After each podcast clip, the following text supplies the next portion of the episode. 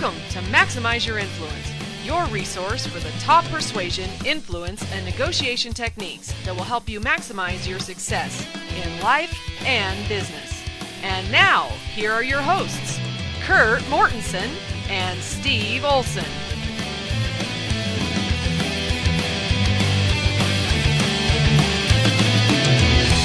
Welcome to another episode of Maximize Your Influence. Steve Olson here with Kurt Mortensen. And we're happy to have you listening to the show. We've been getting some really great feedback lately. Kurt, what's the latest? I haven't talked to you in a while. It's been a while. Doing well, enjoying the sunshine, doing the traveling thing. Been enjoying being home this week, so that's a good thing. But I think winter's done. We're feeling good. It's getting ready for boating season.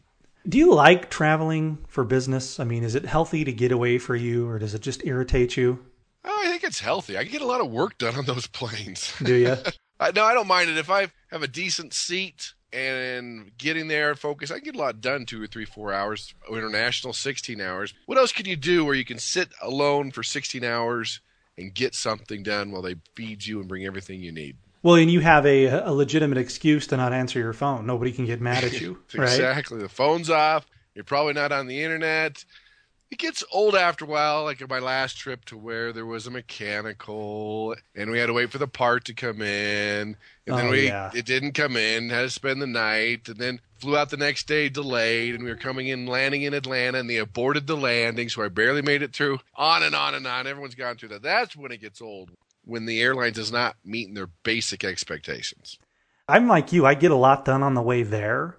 But just being there, you get really tired of traveling for business. I was out all week last week, so maybe it's just extra sensitive right now. But man, it's... And it depends what I'm doing too. If it's a consulting job versus, I love doing a 3-day event. That's fun. It's engaging. I'm meeting with people. But again, when that's done, as you know, I'm tired. I'm done. I want to go home, and I'm sleeping on the way home on that plane. It's not a very productive time for me because I am spent. Yeah. Well, and on the other hand, if it's traveling to go sit on the beach and get fat for a week, I can get used to it real fast. Yeah, if you're going to the Caribbean and it's a week off, lounging in the sun, I can do that more than 4 or 5 times a year, maybe twice a month. Yeah, exactly. Well, enough about the travel banter. I was just curious because I've got to go this week and next week again too, so gets out of style, but. On the flip side, it's better than staying home and twiddling your thumbs and having nothing to do. So you got to kind of weigh that both ways. Well, you're assuming that that's all I have to do. What if I've actually got stuff going on? I can't. I know. No, it can't happen. No. Yeah. Am I the next on the list to be insulted? Hey, we got to get everybody on the list. Yeah, we don't discriminate. We're going to insult ourselves too. So we're not above this. Well, we're going to talk today about the law of connectivity and actually making people like you. The rumor has it that that matters.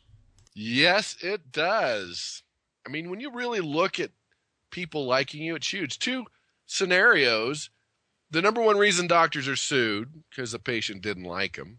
Even if it's not the doctor that didn't make the mistake, they find the one they didn't like the most. And on the flip side, monitoring 2 CEOs, multi-million-dollar deal, both companies are equal, the product's about the same cost, they went with company B. CEO, why did you go with company B? I like them better. And it does come down to that, because when you like somebody, you look for everything you like about them and the product or service. You dislike somebody, the opposite happens. You're looking for all the reasons not to like them. So true, so true. I have a neighbor. And I'm going to be intentionally vague here because I don't want him to have any issues. But he sells software to a government bureaucracy. You can tell I'm just being super vague, but that's his job. And he's not thrilled about the management right now of his company. They've got somebody in there that's teaching him how to sell. And they're saying, you've got to get the sale. You got to close on the first call. You've got to go for it. And you guys aren't trying to do this and you're leaving money on the table. And my neighbor is not super happy about this guy because he comes from an industry where that works. But if you, Kurt, or anybody listening to the podcast today has ever done, high-tech sales, especially to the government, I mean, that's not happening. You're going to just have to get lucky, right? Assume that you go in there on the day that they're looking to make the purchase, but these people really have a process, right? And more often than not, the decision is not made based on price a lot of times. It's made on who they have the best relationship and who has taken the time to be there. I mean, isn't that right? And I can't think of a government product that would close on the first time unless it was pencils or something like that. But you're right on. There's systems, there's issues, all these things come into play, there's bids. But when that relationship is there, when you have a history together, when they like you more, they're going to lean towards you. That's human nature. Well, it shouldn't happen. Well, okay, but it does. Well, yeah, you're absolutely right. The bureaucratic sale, they've got a process that they're going to follow. And no amount of connectivity or one-liner closing skills is going to change that. But the person who invests in the relationship and takes time to develop trust and builds value, when the bureaucracy is ready to make the decision, they're going to be the guy that gets it because they took the time to do that. You know, the late Dr. Stephen R. Covey talked about, and this is more in personal relationships, but he talked about the emotional bank account. You remember how you've got to make more deposits than withdrawals into that. And people are going to feel indebted to you to make those decisions when you've taken the time to build that trust. And I think ironic, Kurt, it's when you approach the sale of, I genuinely want to help this person and do what's best for them. That's what unlocks the true connectivity. And you usually get the sale when you're willing to lose the sale. Or am I out in left field there? No, you're right. It's changed quite a bit. It's interesting when you look at the numbers. And here's the one thing, listeners, the one thing to remember from today is that when people like you and trust you, you have a 90% chance of influence. When they don't like you and they don't trust you, you have a 10% chance. It doesn't matter if you have the greatest product or service in the world. If they don't like you and they don't trust you, it does not matter. Now, here's the interesting thing. On the flip side, one of the big complaints as we talk to people after you've tried to influence them is they say they're getting too friendly too fast. Like, well, wait a minute, Kurt, they're getting too friendly too fast, but you have to have people skills. Like you mentioned, you have to be sincere. You have to be willing to build a relationship. You have to be willing to lose a sale. You have to be willing to say, you know, this is not appropriate to you, versus the cheesy one-call closure, we'll call them, that comes into someone's office and talks about the fish on the wall or the family or things that are insincere and things that are obviously they don't care about. Then that is getting too friendly too fast. When you're asking personal questions and the connection's not there and there is no trust, then it's going to have the opposite effect. So if you can truly understand and get to know the person and build the trust and learn how to connect and build the rapport, then all of a sudden you become a power persuader.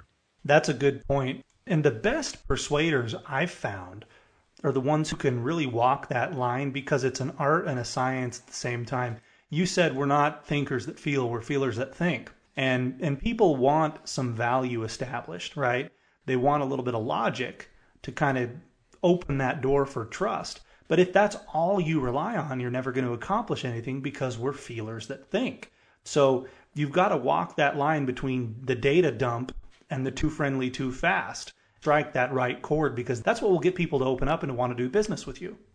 Exactly. And like you said, it's an art and a science to read the person, to read their facial expressions. Have you given them a reason to listen? Because before, people would spend some time to chit-chat, get to know each other. Now it's almost a lot of times there has to be some type of reason, or what's in it for me? Okay, we need to talk. There's a reason to talk. Now we can get to know each other. So sometimes we have to give them a reason up front why it's important that we visit and that we talk. Otherwise, we're getting into the too friendly, too fast, and talking about things that might be too personal before they even know there's a reason to talk to you. Because when you come on without the reason and somebody just is all super friendly to you all of a sudden, I mean, you just want to take a shower, right? That's right. You feel so grossed out. What does this person want? I've even actively just rolled my eyes before, just thinking, oh, you got to be kidding me. This is horrible. I don't want to have to endure this. That's so true. We're like, oh, are you kidding me? You're still using that? That is so old school. What are you talking about? And you're thinking, okay, do I interrupt them and say, okay, look, really? No, let me tell you what you're doing wrong here, versus let them finish their too friendly, too fast, or their unconditional vomit that just throws you the wrong way and has the opposite, where it's called, what do we call it? Anti-suasion, to where there's no way you're going to let them persuade you on anything. Oh, yeah. It's the equivalent to the cheesy pickup line in the bar that you see on movies or in real life, and you just can't believe somebody used it. I mean, it's for the blunder reel, that's for sure. You know, when you see construction workers whistling at women, I was like, has that ever worked? Yeah, I know. Mankind, has that ever worked? But they're still doing it. I don't know why, but that's their pickup, and I don't think it's ever worked. So listeners, if you've ever had that work or ever seen that work, please let us know, because I would love to talk to you. Yeah, I was just going to say that. MaximizeYourInfluence@gmail.com. If you've got proof or a video of some hot lady walking by the construction site, which when does that ever happen? But and the guy's whistling, she stops. Hey, you in the middle. Yeah, let's go. We would like to see this. Please send it into the show. Please, I would like to see proof that the whistle has ever worked. Because that construction worker's got skills. We can all learn from him. I might need a new law of persuasion, the law of the whistle. Yeah, right. Well, sometimes my daughter, she's 6 years old, and she'll say, Dad, let's play the copycat game. And I'll go, what? And she says, what? And now I'm playing the game, right? Mm. She thinks it's pretty funny. Now, in persuasion, especially in connectivity, which is what we want to talk about today, we're talking about mirroring and matching, where you can, to a degree, mirror somebody's behavior. And subconsciously, there's going to be more of a rapport. They're going to like you more. There's plenty of statistical evidence that talks about this. So how do we do that effectively and not play the copycat game like my six-year-old daughter does? Mirror and matching? Exactly. Yeah, that's an interesting science. A lot of it comes from NLP, neuro-linguistic programming, to mirror and match other people. And this makes little people nervous. Am I mimicking? Am I making fun of people? And I dove into the research to try to kind of figure out what's going on with mirror and matching. And basically, when you're in rapport with somebody, you're mirroring and matching them. You watch two people at a party that have connected, that have that social synchronization, that have rapport. Their breathing rates have actually synchronized, their energy levels, how fast they talk. They've taken a drink at the same time. Their posture's very similar. It's not identical, but similar. So with mirror and matching, what the interesting thing is, you're accelerating a natural human function. One of the research studies I read was a college professor went to various restaurants and would pick someone about 10, 20 feet away. Oh, I love this one. This is a good one. And that interesting was you would take a bite at the same time, take a drink at the same time, wipe her face at the same time, and ultimately the person would come over. Do I know you? You seem very familiar to me. And that happened again and again and again. And again, you're just accelerating a natural human function. Now, a lot of people think mirror and matching is just body language. Oh, they lean back, I lean back. They lean forward, I lean forward. They touch their nose, I touch my nose. It's not that. If you do that, you're going to freak them out anyway, so you might as well do nothing. But there are different aspects to mirror and matching. Again, you're accelerating something that's going to happen anyway when you have rapport.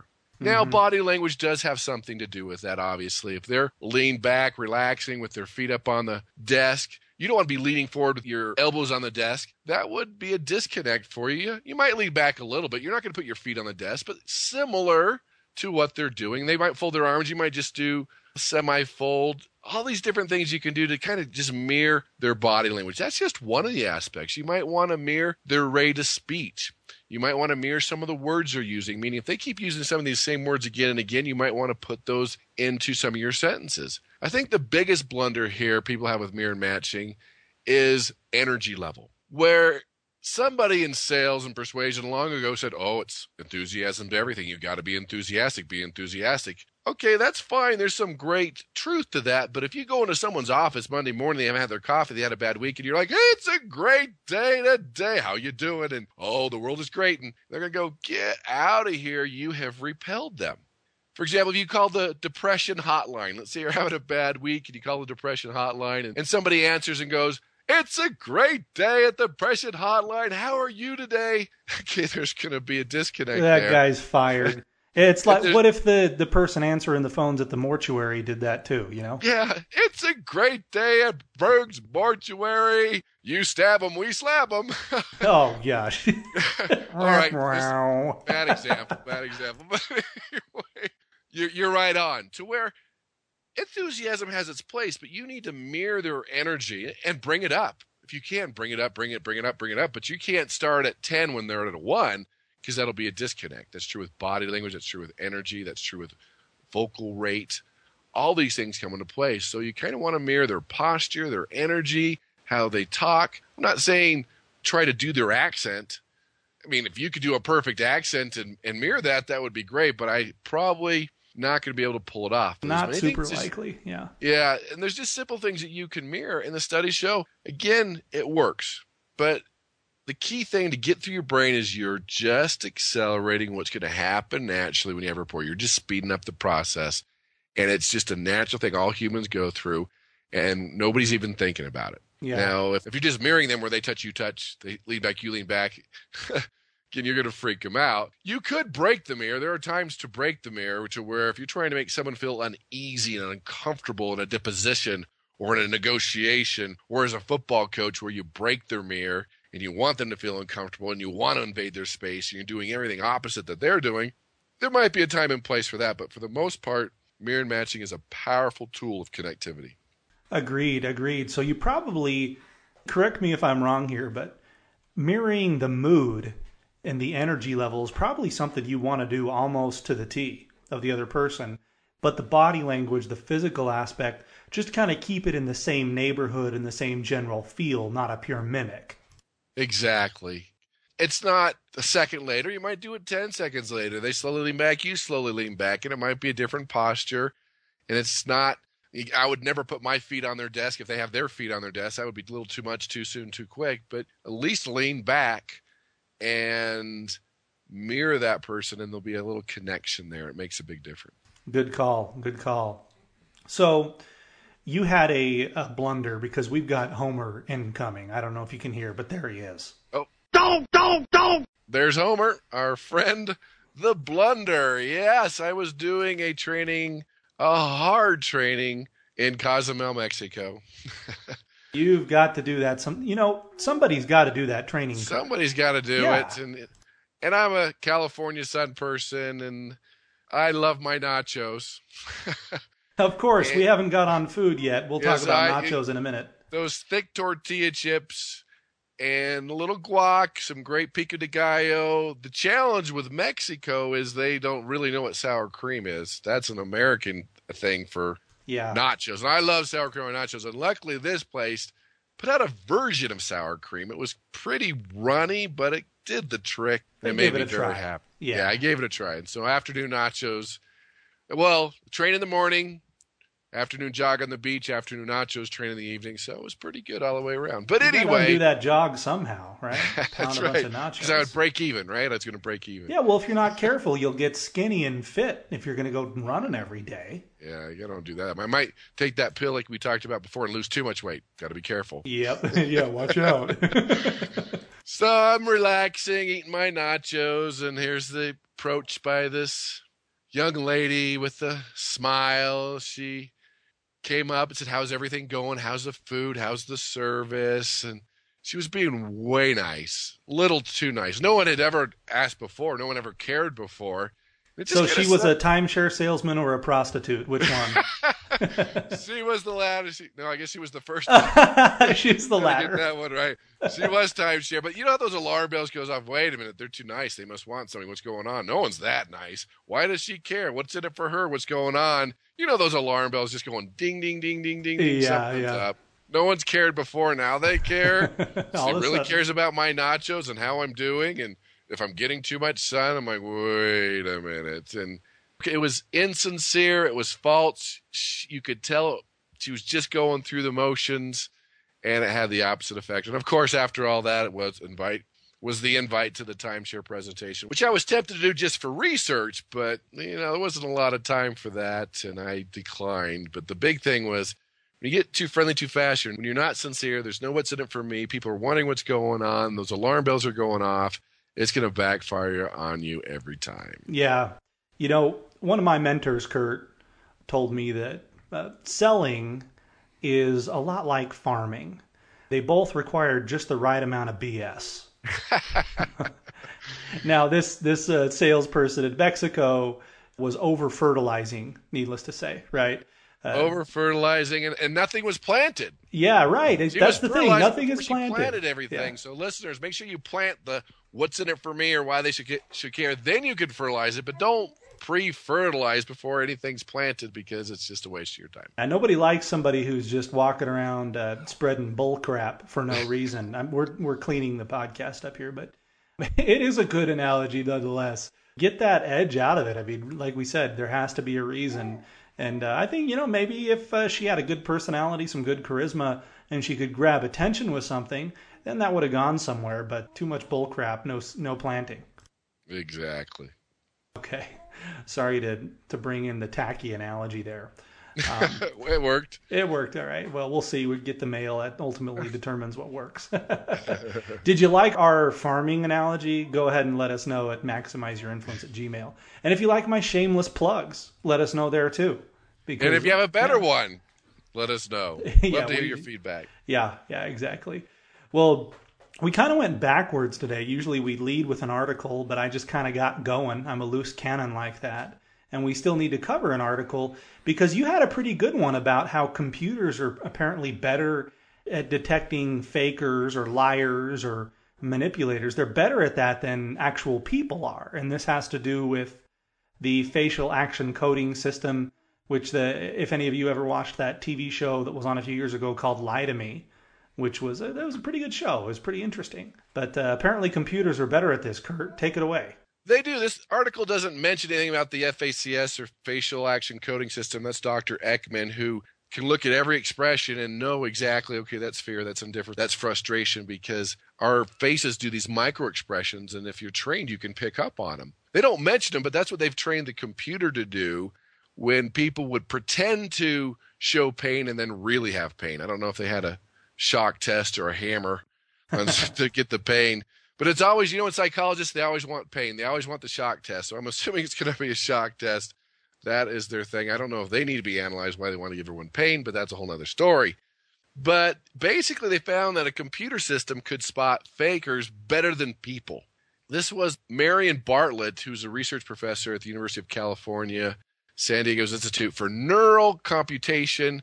She's the one who kind of put this all together and basically found that humans can simulate facial expressions and fake emotions well enough to deceive most of the people most of the time, because the computer was reading those micro expressions and the people weren't able to. Half the time they were right, half the time they were wrong. And as you know, 50-50, that's really not telling us much. So the research team found that humans could not discriminate between real and fake expressions of pain better than random chance.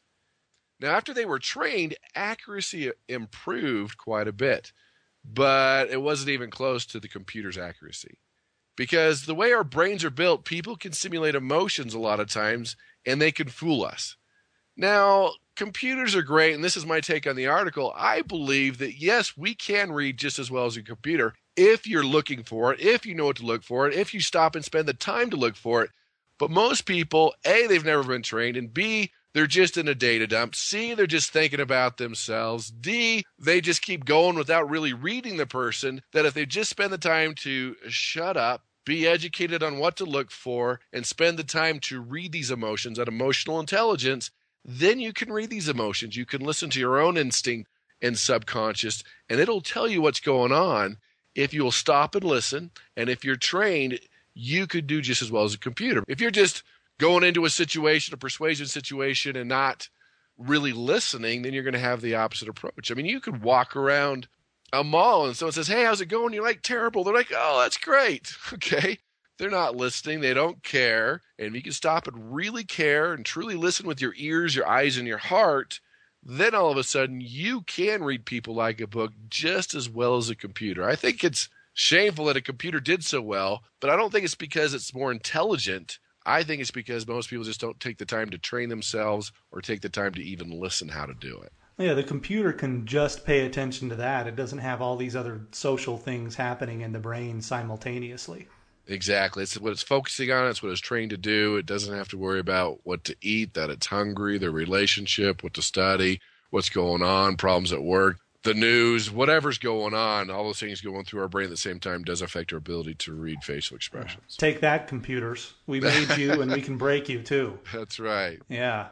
I've heard that they have that in casinos where they analyze people playing blackjack or whatever to see if they're experiencing genuine surprise when they're winning and if they exhibit fake surprise more than a certain amount of times, then they're thinking, okay, this guy's counting cards and we're going to send the pit boss down there to loom around him and scare him away. I've heard, I don't know if it's true, but it's kind of cool if it is. Send Guido down there to take care of things. Well, I did hear the NSA was practicing with some things to read people's facial expressions, not only to see if their face is on the wanted list, but also to pick up nervousness and fear and a few other things to where they can kind of red flag them as they go through the line. What isn't the NSA doing?